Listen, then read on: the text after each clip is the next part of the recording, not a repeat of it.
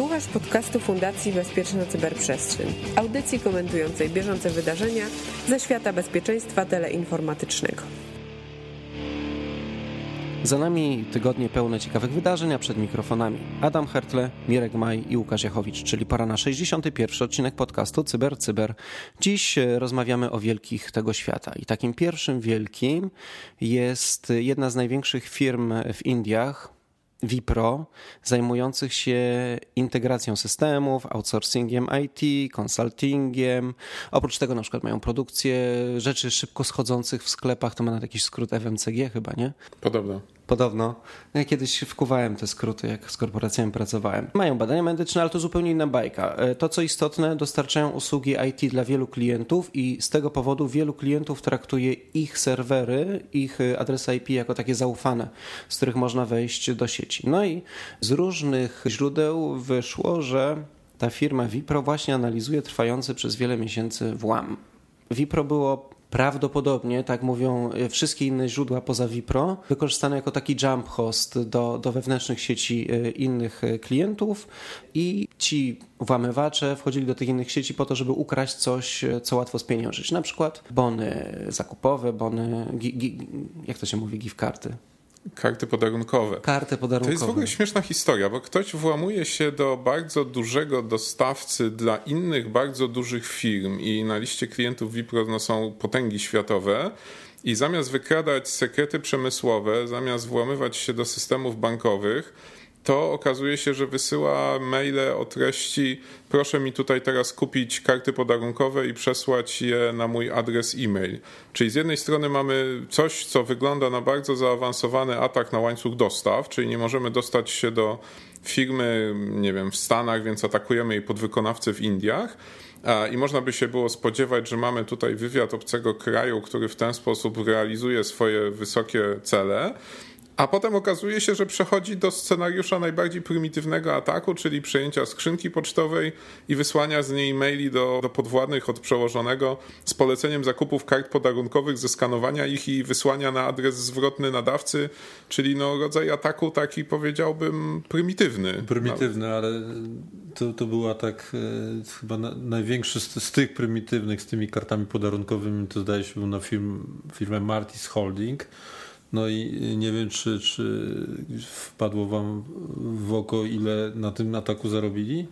Nie, nie widziałem. 11 milionów, więc niby 11 milionów dolarów, niby prymitywny e, atak, ale widać, że tutaj motywacja finansowa chyba jednak w tym przypadku dominowała. Tutaj chyba w całej tej historii nie ma jedno, e, takiego jednoznacznego wskazania na to, kto za tym stoi. Tak? Czy to są bardziej właśnie polityczne, jakiś state sponsored, czy właśnie ekonomiczne. Oczywiście znamy taki jeden kraj, który realizuje naraz te dwie e, polityki, w szczególności jak e, gdzieś tam pieniędzy zaczyna brakować e, w północno-koreańskim skarbcu, ale to chyba tutaj jakby takich, takich śladów nie było. Ślady były na bulletproof e, rosyjski. King Servers, tak? To znany bulletproof rosyjski. No ale z drugiej strony, jeżeli jesteście włamywaczami, którzy posiadają odpowiednie umiejętności, nie mają ochoty wchodzić w szantaż i tego typu rzeczy, nie mają ochoty zadawać się z, z aktorami państwowymi, to to jest najszybszy sposób na spieniężenie swoich umiejętności w sposób no, nielegalny, ale, ale nie zahaczający o szpiegostwo czy coś w tym stylu. Więc... Mm, wymagający najmniej umiejętności technicznych. Oni użyli umiejętności technicznych, bo oni najpierw weszli do tego Wipro, co prawda za pomocą ataku phishingowego, ale to w tej chwili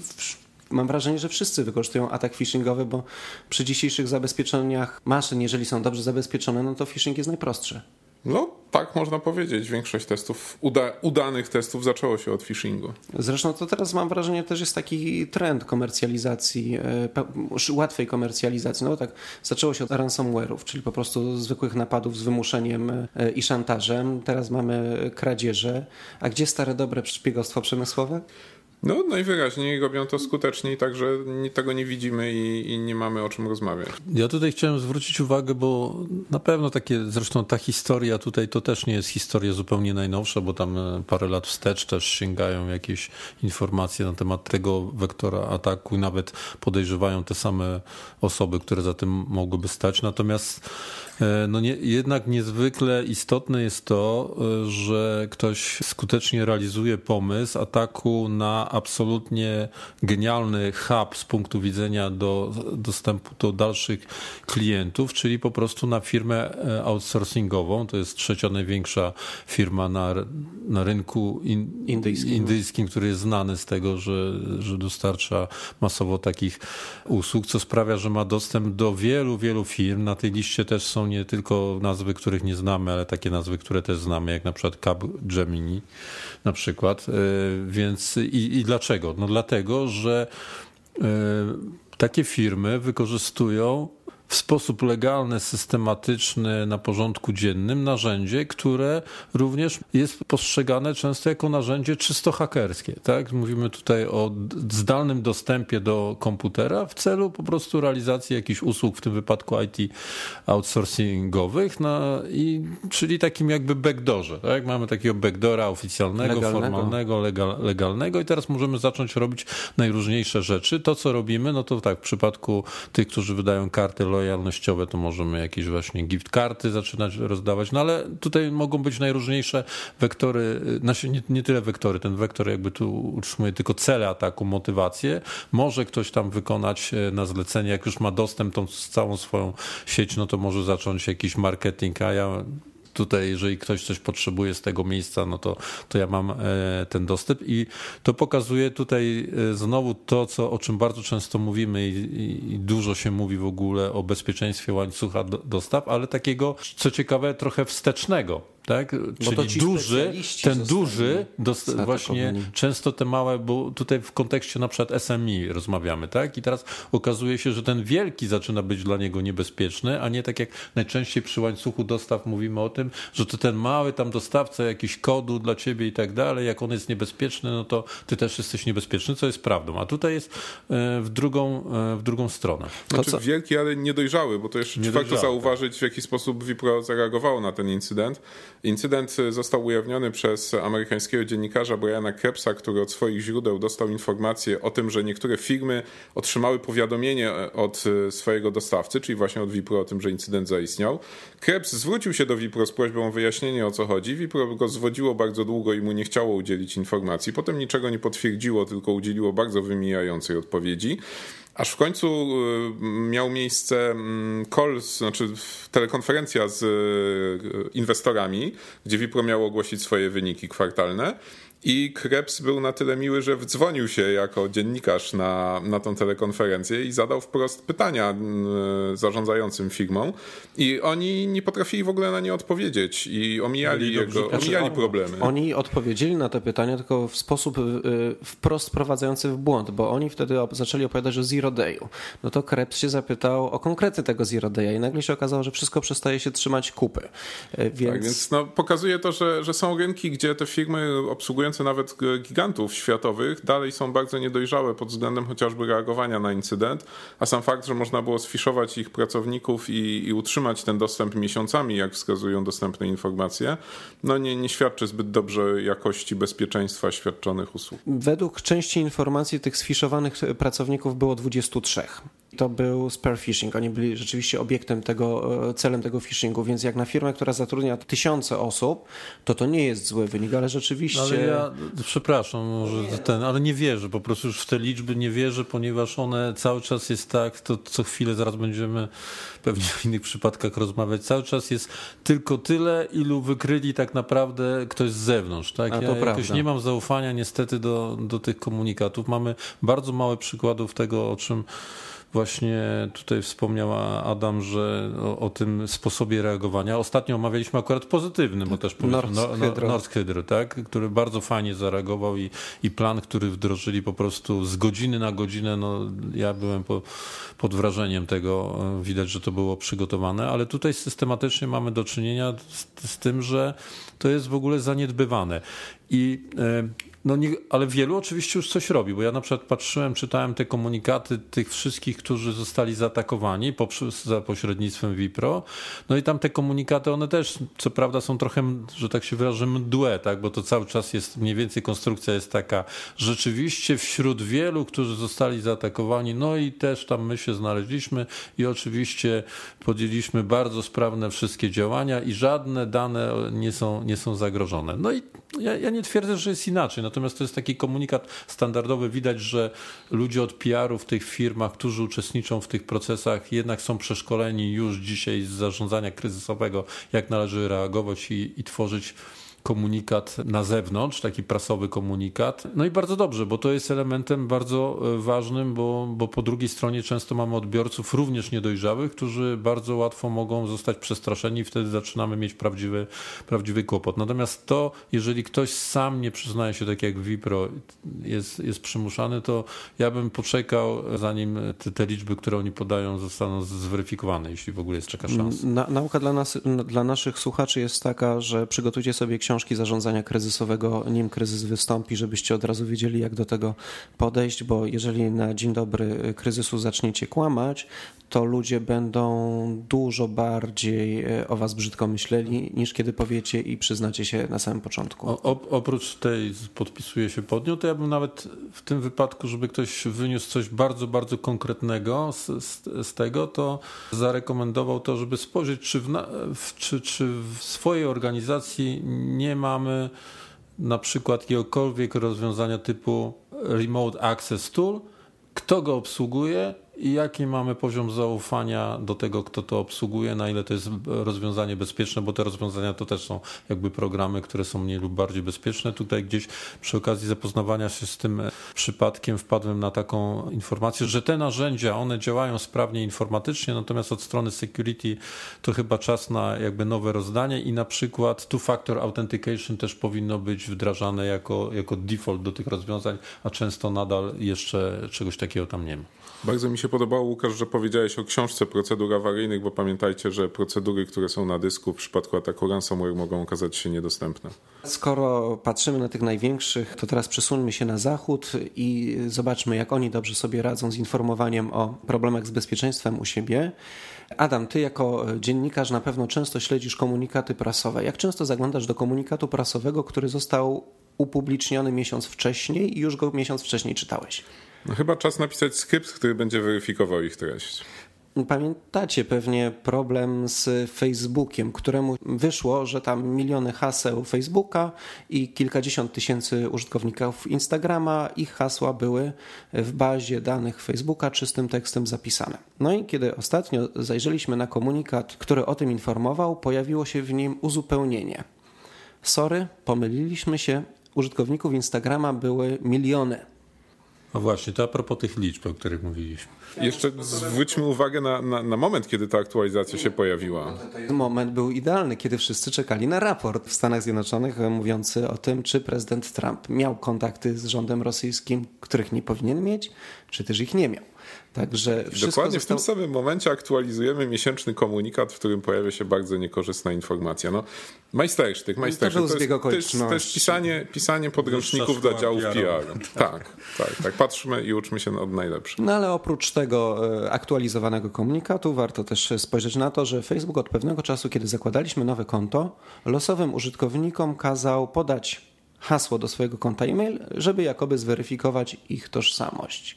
I ludzie rzeczywiście to hasło podawali, co generalnie moim zdaniem jest jednym z najgłupszych y, rzeczy, które można zrobić. Nawet ale... tłumaczył, że tam w tym okienku, jak się popatrzyło dobrze, w lewym dolnym rogu była opcja mam problem. Jak się kliknęło w tą opcję mam problem, można tam było wybrać, żeby jednak nie podawać tego hasła.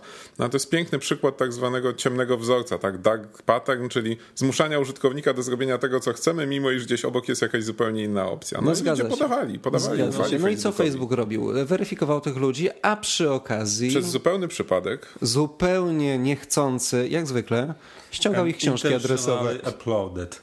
No, niestety zdarza się. No, Facebookowi zdarzyło się ściągnąć książki adresowe nowych swoich użytkowników bez pytania ich o zgodę, w związku z czym tam chyba półtora miliona adresów e-mail zebrali. Nie no słuchajcie, to, to jest po prostu ręce już zupełnie opadają. Masakra. Karać, karać, karać. Po prostu nie, nie mam żadnego współczucia dla tych kar, które są nakładane na Facebooka. No jak w ogóle można już, zastanówmy się nad tym w kontekście tego, co my tu staramy się cały czas robić, jakąś budować świadomość. W kontekście czegoś takiego, w, no w ogóle taka funkcja pod tytułem podaj hasło do swojego e-maila po prostu, jakiegokolwiek celu przez, no, wydawałoby się, wydawałoby się, podkreślę, dojrzałą platformę, tak, po prostu uczenie ludzi, no, Żyły bardzo sobie złego, wypruwamy, tak, bardzo żeby ich nauczyć złego, tego nie bardzo robić. złego nawyku po prostu tego, żeby doda- dać dostęp do danych, w ogóle podawać dane, które są absolutnie niepotrzebne. Absolutnie niepotrzebne w takim, w takim W ogóle, e, co procesie. to za tryb potwierdzania, czy to konto mailowe jest prawdziwe przez podanie jego hasła trzeciej stronie? No, No to przecież to się wysyła. Taki słynny No, baner właśnie był, chyba nie gdzie zaufanej. Często pokazuje na jakichś szkoleniach ten baner. Jeśli chcesz sprawdzić, czy twoja karta kredytowa została już skradziona, wpisz jej numer i datę ważności, a my jakby wyświetlimy ci jakby wynik tego, tego sprawdzenia. To mniej więcej po prostu już jest blisko tego. Ja złośliwy, ale naprawdę prawdziwy komentarz. Chyba Mark Zuckerberg już jest czas na, na to, żeby napisał list sam do siebie po prostu. Niech on Niech się przeprosi. Niech siebie przeprosi, po prostu sobie wszystko wyjaśni, się zastanowi, co ze sobą zrobić. Bo po prostu te wszystkie wytłumaczenia to są już takie głupoty, że po prostu nie chce się tego słuchać. Sorry za taki krytycyzm dzisiaj, ale po prostu ta, ta, ta historia mnie po prostu załamała kompletnie. No ale wiesz, jeżeli jesteś dostatecznie duży, to nie musisz się już nikomu z niczego tłumaczyć i on chyba osiągnął ten etap. No tak, no ale, ale no, no, na czym polega po prostu wysyłanie jakichś listów o odpowiedzialności, po prostu budowania... Wiesz co, bo to jest duża korporacja i z Tak, jednej no. strony ona ma dział pozyskiwania danych, a z drugiej strony ma dział przepraszania za ten dział pozyskiwania danych. No i po prostu każdy wykonuje swoją robotę najlepiej jak potrafi. No.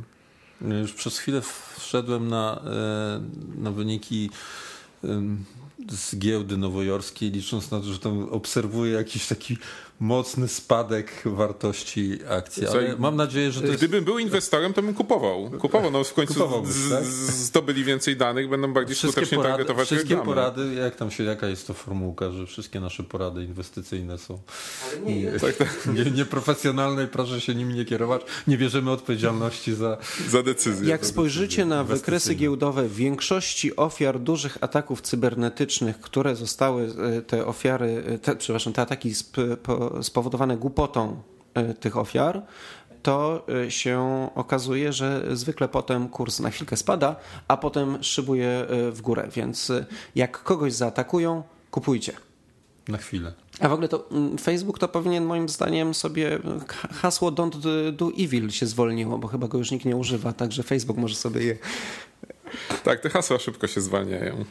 No więc yy, Google. To chyba nie jest y, wiadomość y, z kategorii nie wiem, czy ją nazwać negatywną, pozytywną, obojętną z, y, etycznie. W Phoenix, Arizonie mm, służby porządkowe, korzystając z danych, które uzyskały od Google'a, najpierw zamknęły nie tę osobę, którą trzeba, a potem zamknęły prawdopodobnie właściwą osobę. Chodziło o przypadek morderstwa. Służby zastanawiały się, kto mógł być w pobliżu miejsca morderstwa, poprosiły Google o informację, czyje telefony w pobliżu były zalogowane. I Google udzielił tej informacji w sposób, wydaje mi się, całkiem sensowny. To znaczy, najpierw podali listę urządzeń, ale bez informacji o ich właścicielach. Podali informację, jak te urządzenia w kolejnych miejscach się logowały, czyli mniej więcej ścieżkę można było prześledzić. I dopiero kiedy służby wskazały, to teraz te cztery nam powiedzcie dokładnie do kogo należą, to dopiero wtedy Google zdradziło informację tych konkretnych czterech telefonów najprawdopodobniej. Według pracowników Google tego typu zapytania o miejsca zalogowania urządzeń pojawiły się w 2016 roku, więc to jest całkiem nowa rzecz, a teraz ich jest trochę dużo, to znaczy tylko w ciągu jednego tygodnia ostatniego roku było takich zapytań 180. No i w wyniku tego e, sensownego procesu e, aresztowano niewinnego człowieka. Tak, bo jak się okazało, to prawdopodobnie nie chodzi... do końca niewinny Znaczy- chyba, bo znaczy, tam był. Na, na, namierzono właściwy No samochód. Ale to jego wujek strzelał. Tak. Bo, No ale to, a, czyli jednak Nie nie, do końca winnego, bo jego wujek. tak? Le lekcja dla nas. Po pierwsze, nie logujemy się na cudzych telefonach. Po drugie, nie zostawiamy swojego telefonu w samochodzie, który może zostać e, użyty do popełnienia morderstwa. Czasem podejrzewam, niektórzy wiedzą wcześniej, że ten samochód będzie użyty do popełnienia morderstwa. Znaczy, sam problem jest, jest bardzo ciekawy, ponieważ do tej pory wiedzieliśmy o tym, że organy ścigania mogą zapytać operatora sieci komórkowej o pewne dane i znamy takie przypadki, gdzie faktycznie sprawca przestępstwa wpadł dlatego, że w momencie, gdzie policja wiedziała, że ktoś w danym miejscu się znajdował, było tam zalogowanych do sieci komórkowej powiedzmy 2000 telefonów, a następnie policja brała tą listę zalogowanych telefonów i sprawdzała kolejną lokalizację, w której ten sam sprawca miał się znajdować o innej porze i z tych 2000 telefonów w tej drugiej lokalizacji na przykład już były tylko dwa, które występowały również wcześniej w tej pierwszej. No i w ten sposób eliminując kolejne numery, które, które występowały tylko tam, gdzie trzeba, policja była w stanie ustalić, jakie urządzenie poruszało się w tym samym trybie, czasie, momencie, co tempie, co, co sprawca. Ta metoda wydaje się być skuteczna, natomiast ona z drugiej strony jest bardzo głęboko idącą ingerencją w prywatność, ponieważ policja w pierwszym etapie pozyskuje dane kilku tysięcy urządzeń, które należą do zupełnie niewinnych osób. Więc e, mamy tutaj do czynienia z bardzo ciekawym etycznym problemem, tak? Czy naruszenie prywatności paru tysięcy osób warte jest zatrzymania jednego przestępcy? A w tym wypadku mamy dodatkowy element, gdzie już nie sieci komórkowe zbierają te dane, tylko operator systemu operacyjnego, którym jest Android. Tu warto zaznaczyć, że Apple poproszony o komentarz w tej sprawie powiedział, że on takich danych nie udostępniłby, bo ich nie ma a okazuje się, że Google faktycznie te dane zbiera, przechowuje i można go, będąc uprawnionym do tego, o te dane zapytać. Na, na, na naszą prośbę, tak? Bo to jest, przypomnijmy, jakby funkcja, którą użytkownicy włączają sami. E, nie jestem pewien, czy, to, czy można taką opcję wyłączyć. Czy to nie jest tak, że jednak te znaczy, dane zbierane są wyłączyć tak, że ty nie będziesz miał do niej dostępu do tych swoich danych. W ten sposób no, można. Bardzo, natomiast, bardzo trafna uwaga. natomiast czy rzeczywiście można ją wyłączyć, że nikt nie ma dostępu, to, te, to tego nie wiem. W ogóle to, to, to zjawisko, podoba mi się nazwa w ogóle, to zjawisko określane jest jako geofencing, czyli po prostu takie ogrodzenie geolokali- związane z geolokalizacją. Jako żart mogę powiedzieć, że, że tak naprawdę być może wielu ze słuchaczy miało do czynienia z geofencingiem, bo przechodzili gdzieś i policja ich spisała dlatego, że są w okolicach miejsca, w którym ktoś wybił szybę. Nie wiem, czy mieliście taki, taki przypadek, mi się kiedyś zdarzyło. Nie, nie, mnie nie zatrzymują, nie, wiesz? Nie spi, kiedyś, kiedyś spisali i się pytałem, ale właściwie dlaczego? No bo tu niedawno co, coś tam się zdarzyło, no i my na wszelki wypadek wszystkich po prostu w okolicach... Słuchaj, może nie wszystkich, tylko niektórych. Zastanów się no, nad nie, tym. Nie dam się sprowokować. Podejrzewam, że ciebie też tak spisali, tylko teraz nie chciałeś mnie zaatakować, więc sam się nie przyznałeś. E, ale wracając do, e, do tematu, mi się wydaje, że to rzeczywiście może, no bo trudno też, krytykujemy nieraz za te, za te ataki na prywatność. Ja bym powiedział tak, no one z drugiej strony, te nowe narzędzia, no dają pełną wzrost, potencjalny wzrost skuteczności w wielu przypadkach. Zazwyczaj wychodzą na jaw te przypadki, które no, są takie jak tutaj, nie, jakby nie e, aresztowanie niewłaściwej osoby i tak dalej. Natomiast z pewnością to ułatwia. Mi się wydaje, że to może skończyć się e, o taką dyskusję na poziomie niemalże konstytucji, tak, praw związanych z e, konstytucyjnych praw obywa, obywateli. Ja bym do tego dołożył jeszcze, na czym, na czym się nie znam, ale, ale słyszałem takie dyskusje, że tego typu procesy ułatwiania niestety sprawiają, że w ogóle skuteczność i zdolności organów ścigania spadają. systematycznie spadają. Tak, że one po prostu bazują na czymś, na czym tak naprawdę, zwróćcie uwagę, po nie wiem, miesięcznym przeszkoleniu pewnie każdy z nas tutaj byłby, mógłby być tego typu detektywem. Tak? No, a, być może wielu z nas byłoby lepszym detektywem niż tym, którzy kończą szkołę policyjną i po prostu są szkoleni w najróżniejsze sposoby. Więc ja uważam, że one w uzasadnionych przypadkach powinny być wykorzystywane, ale nie jako źródło otwierające, tylko raczej uzupełniające i wspomagające, a nie takie, że na bazie tego startujemy i dopiero później stosujemy techniki, których się uczyliśmy latami i, po, i powinny e, wnosić największą skuteczność. Tak jak słyszymy w Polsce, mm, znam przypadki, gdzie policja śledztwo w sprawie kradzieży chrustu z lasu zaczynała od pobrania danych od operatora telekomunikacyjnego, jakie telefony były za, z, zalogowane w tej no, okolicy. No jest to najprostsze. No, policjant siada przed komputerem, wy, tak, jest wysyła, to proste i szybkie. Wysyła, tak, czym... wysyła po prostu request e, tam, gdzie, gdzie, gdzie chce wysłać wysłać i po prostu może siedzieć. Natomiast porucznik Colombo nie rusza do akcji, tak? Ja, my chcemy, żeby porucznik Colombo jednak, e, bo, bo w najtrudniejszych przypadkach będzie on potrzebny, więc te, to, te szkolenia no w sposób rzeczywisty powinny się odbywać. Je, jest to prawdą i to jest prawdą szczególnie w sytuacjach, kiedy mm, mamy na przykład e, grupy terrorystyczne i e, policjanci czy, czy instytucje zajmujące się czymś takim i to było zwracane, masz rację, wielokrotnie uwagę, zapominają jak to się powinno robić, zapominają dobrej roboty detektywistycznej, bo e, pławią się w tych danych,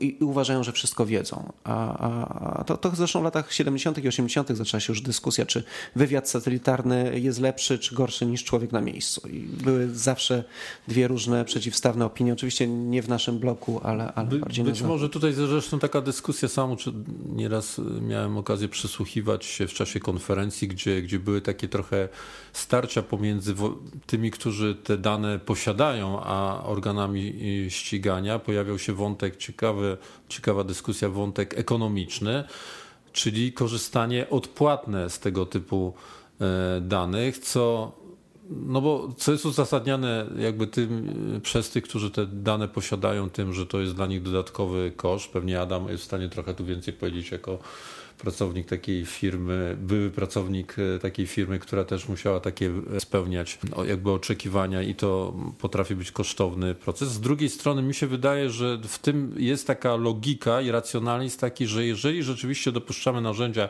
które zdaniem kogoś bardzo, bardzo ułatwiają, to takie ułatwienia po prostu powinny być kosztowne.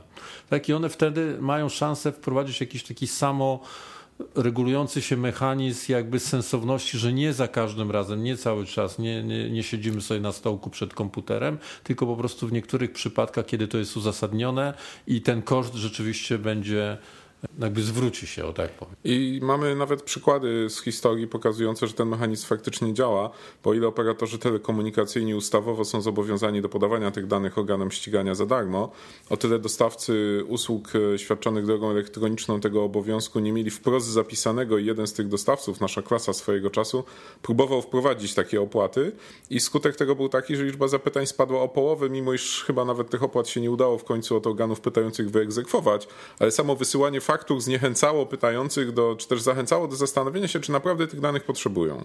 Jeszcze jedna rzecz tutaj jest e, w tym obszarze, jak e, kwestie danych trzymanych przez operatorów telekomunikacyjnych są dosyć mocno regulowane i tam jest, e, nie wiem jak jest w polskim prawie, między pół a dwa lata trzeba trzymać. 12 miesięcy w tej W Polsce chwili. jest 12 miesięcy teraz.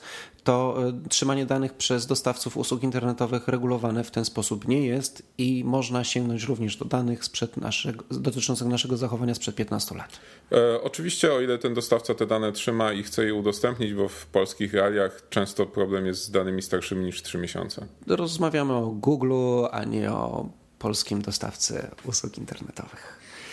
I to tyle w 61. odcinku podcastu CyberCyber. Gościem Mirka Maja i Łukasza Jachowicza był twórca zaufanej trzeciej strony Adam Hertle. Archiwum audycji i najnowsze odcinki znajdziesz na stronie Fundacji Bezpieczna Cyberprzestrzeń, w katalogu iTunes, na YouTube i w popularnych serwisach społecznościowych.